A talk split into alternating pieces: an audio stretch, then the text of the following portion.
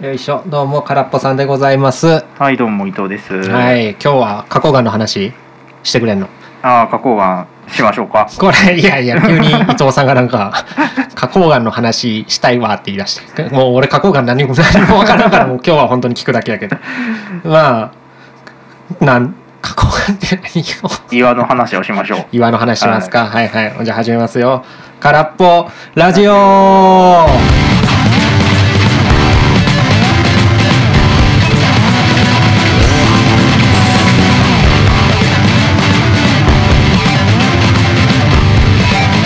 花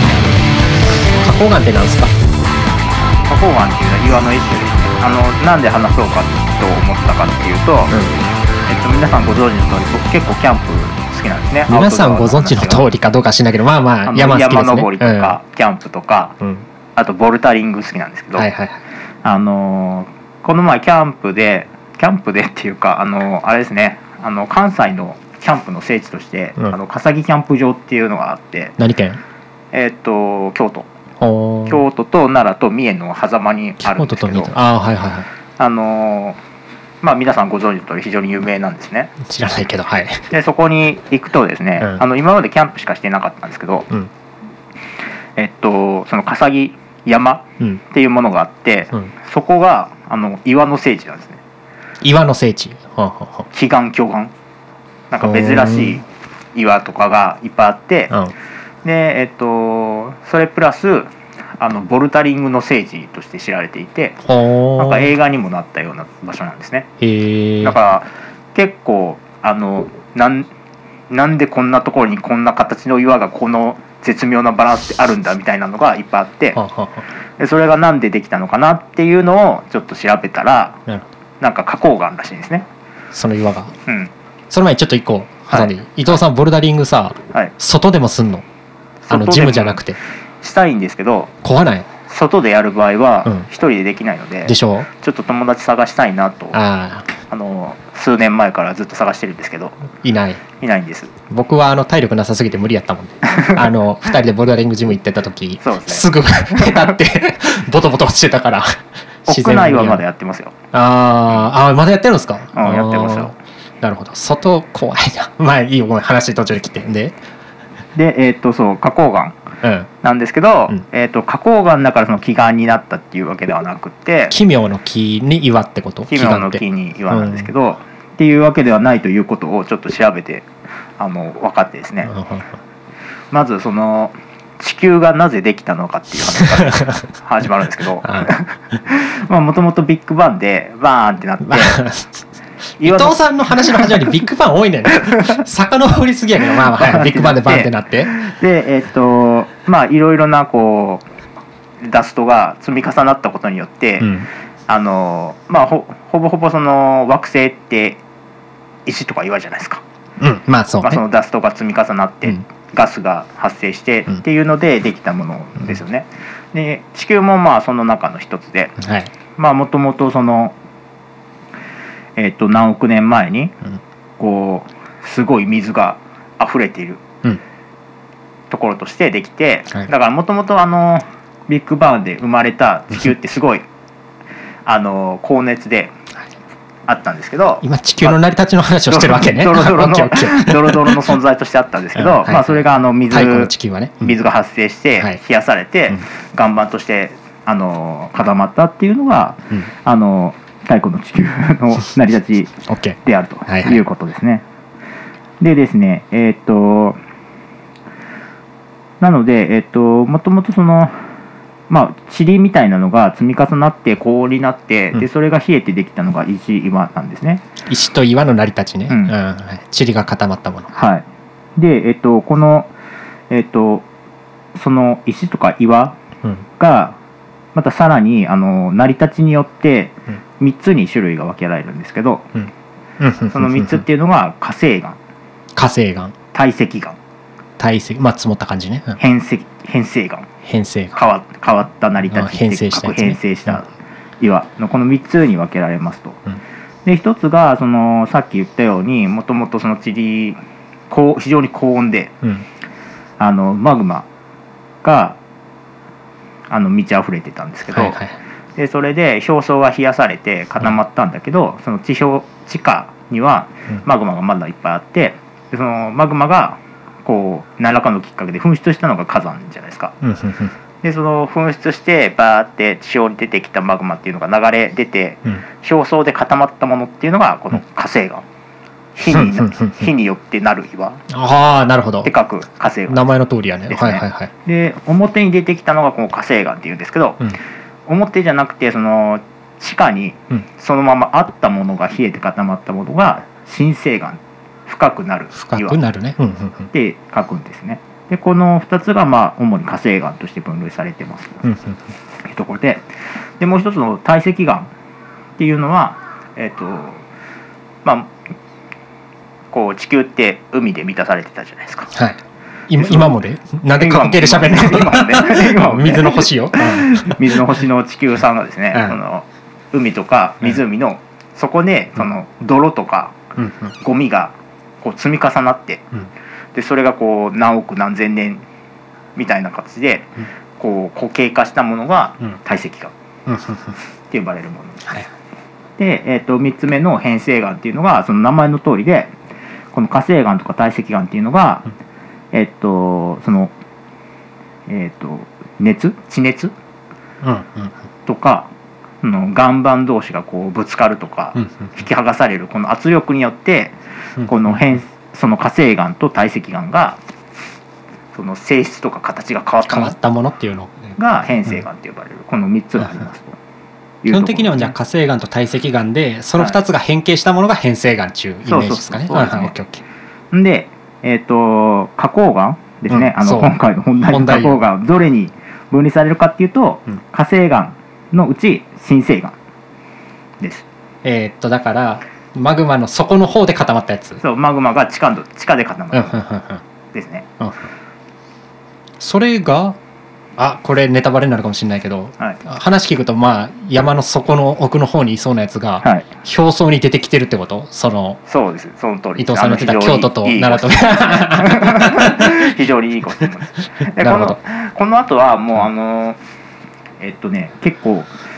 あの妄想レベルになってなってしまうんですけどなあはいはいああまり調べられてないのでフェイクニュースポッドキャストですね。オッケーですよ。ねええな ってよし。まうんですけど、うんだからもともとあの地下にあった花崗岩っていうものが出てきているっていうことはうんなぜかっていうと、うんこれは多分あのえっとその笠サギ笠木であの木津川が流れてるんですね。木津川あ京都の川ね。うんうんうんうん木津川が流れてるんです、はいはいこの木津川がまあ非常にヒントになると思っていてああのだからもともとそのえっ、とその今化石として存在しているものっていうのは、うんちあのこう地下深くにあったんですね、うんだけどそれがこう地球がこう何億年ーうん経つに従って雨水とかうん海水とかが流入することによって こう削られていった水の力で削られていってるそとうい水うやのつですね。力によって削られていったので結構笠木って山がいっぱいあるんですねはあ、あ、そうなんですか。そうそうそうへーだから山がすごいめちゃくちゃ高い山とかあって、うんうんうんだから削られたからこう渓谷みたいになってるんですようん。うだからそーんの、うんうんうん地下にあった花崗岩っていうものが表に出てきましたと削られていったからこそ、そう表に出てきたっていうこと。削られてきたから表に出てきましたとうん。で一方でえっともともとその傷川って別のこうひょ氷成国って呼ばれるうん。あの雨水とかがこうその地下の圧力とか関係なく、うんあの流れ出ることによってこう谷みたいなのを形成して、うん。うんあのいろんな方向に伸びていくんですけど、はいはい。でそれがこう笠木の方に流れ込んできました、うん。だからもともとあの単純な水の全然傷川と関係ない水の力によって出てきた花崗岩っていうのが、うんまあ、傷川とかが合流することによって、うんこう水の流れ、うん水がこう衝突する圧力みたいなのが生じたことによって、あのもともとあった花崗岩っていうものがこう形を変えていったうん。うん。うんそのことによってこういわゆる奇岩変な形変なの形の岩が岩っていうものができたし、うんもともと地下にあったものっていうのが、うんこう削られることによってうん徐々に出てきたので、うんなるほど。山の上のあんな人が持っていけないよねみたいなでも人工物っぽいよねみたいなうんうん感じの絶妙なバランスの岩っていうのが削られることによってできたとって考えてるってことと考えてます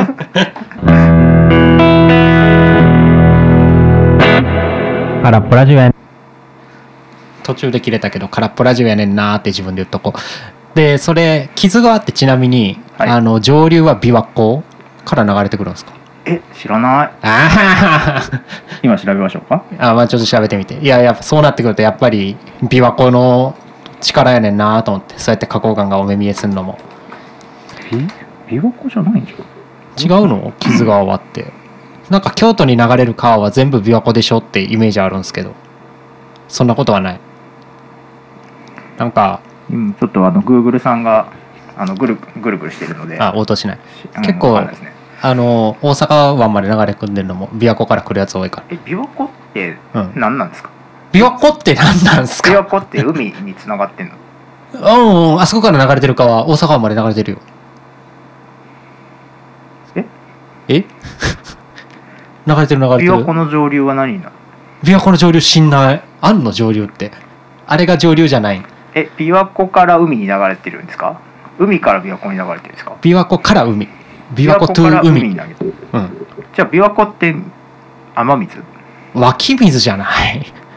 ー湧き水ってなんなんやろまあ山とかの湧き水はわかるじゃないですかあのはい木々を吸収木々が吸収した水が、はいまあ、地面から漏れ伝っていくとはい平地で湧き水ってあんのかなないんかな平気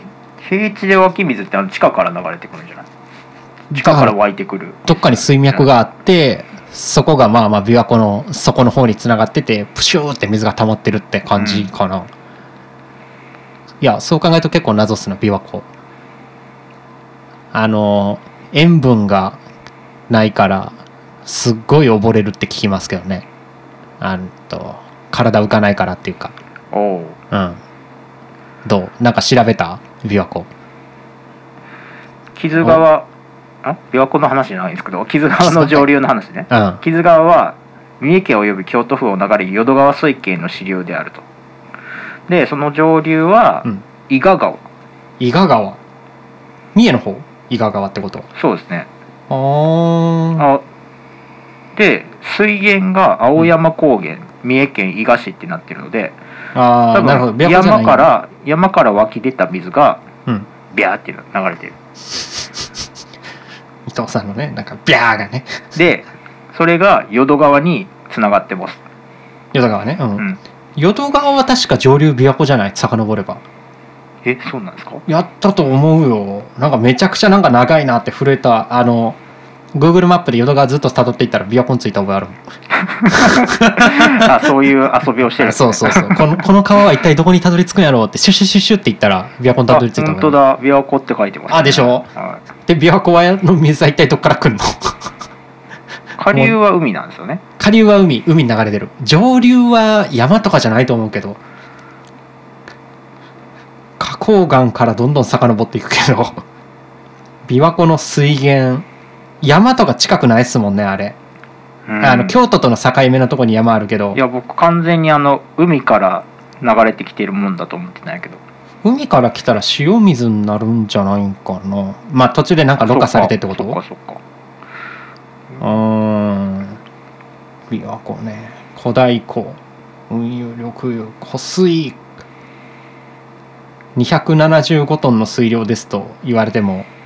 ピンとこないんですよね水源が一体どこにあるのかというところが一番気になるけど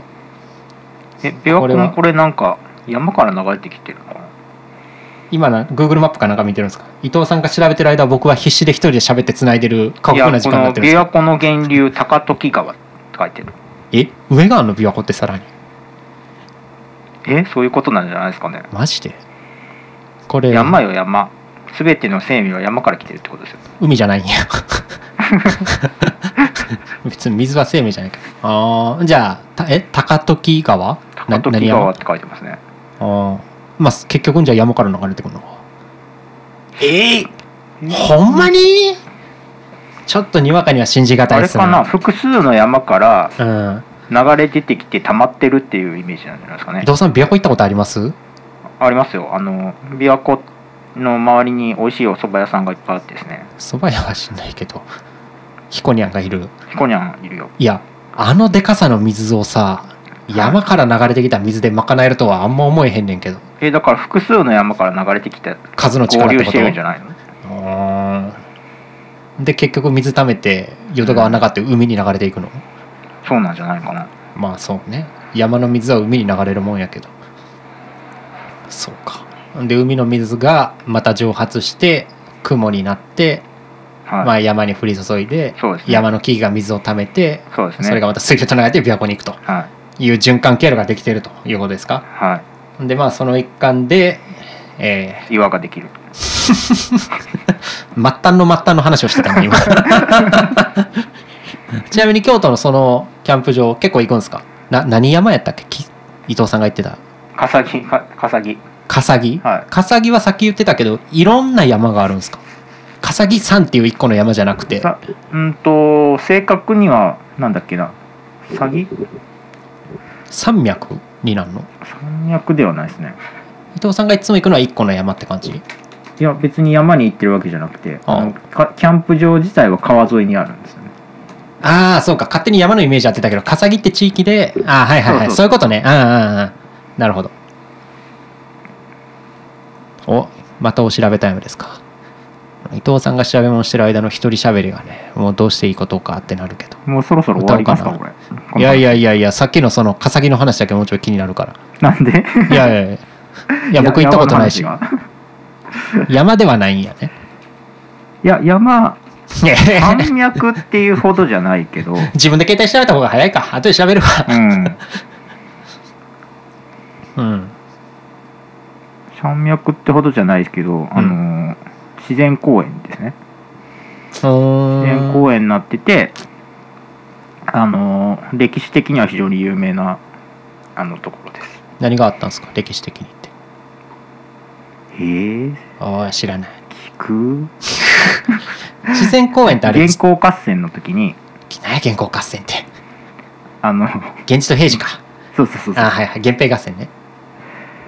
え違うってえ原稿やって原稿こうああの歴原稿ねはいはいはいはい、原えあのモンゴルじゃないですよええもう全然わからんモンゴルじゃないあの何んそのあ年号年号元寇っていう年号いい元寇の乱はん鎌倉時代の末期ですねはの時に、んうんえっとその幕府軍後醍醐天皇がうんうんあの要塞を築いたのが笠木山ですほーで要塞を築いてそこで後醍醐天皇は、うんあの攻撃されて亡くなってしまったっていうあの 元寇か元寇の乱鎌倉時代では非常にあのなるほど分水嶺になったところですね。誰と戦ってたんですかで答え北条氏北条なるほ幕ど府と北条高時さんなるほど伊藤さんジャンプ読んでる読んでないです。今「逃げ上手の若君」って漫画やってんねんけど、うんちょうどその時代の漫画北条家を主人公としへて後醍醐天皇も出てくる足利も出てくんで「へえ」で終わったな ジャンプ読まんもえんな何そ漫れ画は読まんおもんもな面白いっていう話ですかいやー僕は結構好きっすねあのーなんちゅうんやろ漫画いや僕ジャンプで読んでるんですけどうん。その漫画の終わった後になんか1ページ分で、ううんんまあ、この時代の背景説明みたいなのがあるんですよねはい。そこがめちゃくちゃおもろいうーん。あのなんか昔は犬を弓で撃ってその練習にしてたけどこの犬はどっから来てでいつからある風習なのかとかはい。なんかその一口1ページ分ぐらいのそういう情報が面白く、へえ、うん、いいよなんかさっきあの間違えられたモンゴルの原稿の方ですけど、原稿ねそれも漫画としてアンゴルモアっていう漫画あってうん、あ僕結構それ好きですねアンゴルモあの原稿合戦の時って、ア、うん、あの九州の対馬はいはいはいが最最前線というか、はい一番最初に あの殲滅されたじゃないですか、そこのえっとそこでこう一人孤軍奮闘して戦ったうん侍の話、アアンゴルモアなるほどいやなんか タイトルがさなんか恐怖の代用感が強くて恐怖の大根なんかえだ誰を主人公にしてんのっていや今武士って聞いてあ日本側かと思ったけどだどっち側の立場なんかなと思って聞いてたから暗号あとあれですよねゲームとして「うあのんゴースト・オブ・ツシマ」も有名ですよねああああいうじ感じの漫画あはいはいはいオッケーですオッケーですうん誉れのやつね誉れ伊藤さんゲームとかやんのやらないでしょいやでもあの YouTube 見てるからああ YouTube ネットで仕入れた情報を語るやつやね あー YouTuber がやってるのを見るのは好き、あ配信見る側ねはい、あのメタシンさんがあの YouTube 配信してるから見に行ったらああそうですねモンハン もうはい OK じゃあそろそろ終わりにしましょうか、はいなんか歴史の話になっちゃったけど最後い、やおもろかったいやこういう話は僕結構好きだから、はいよかったっすよじゃあまあまあいつも通りの宣伝タイムかなあはいあのー伊藤はあのノートでいろいろとこういう知識をあの科学的な専門的な話とかビジネスの話とかうん今回みたいなこうくだらないエセ科学みたいな話もしてるので エセ科学ではないけどあのもうご興味あったら訪れてくれると非常に嬉しいですはいいややっぱ伊藤さんはあれっすねこのまあエセ科学というか途中で勝手に推論入れてフェイクニュース語ってたじゃないですかうんあそこら辺が一番生き生きしと る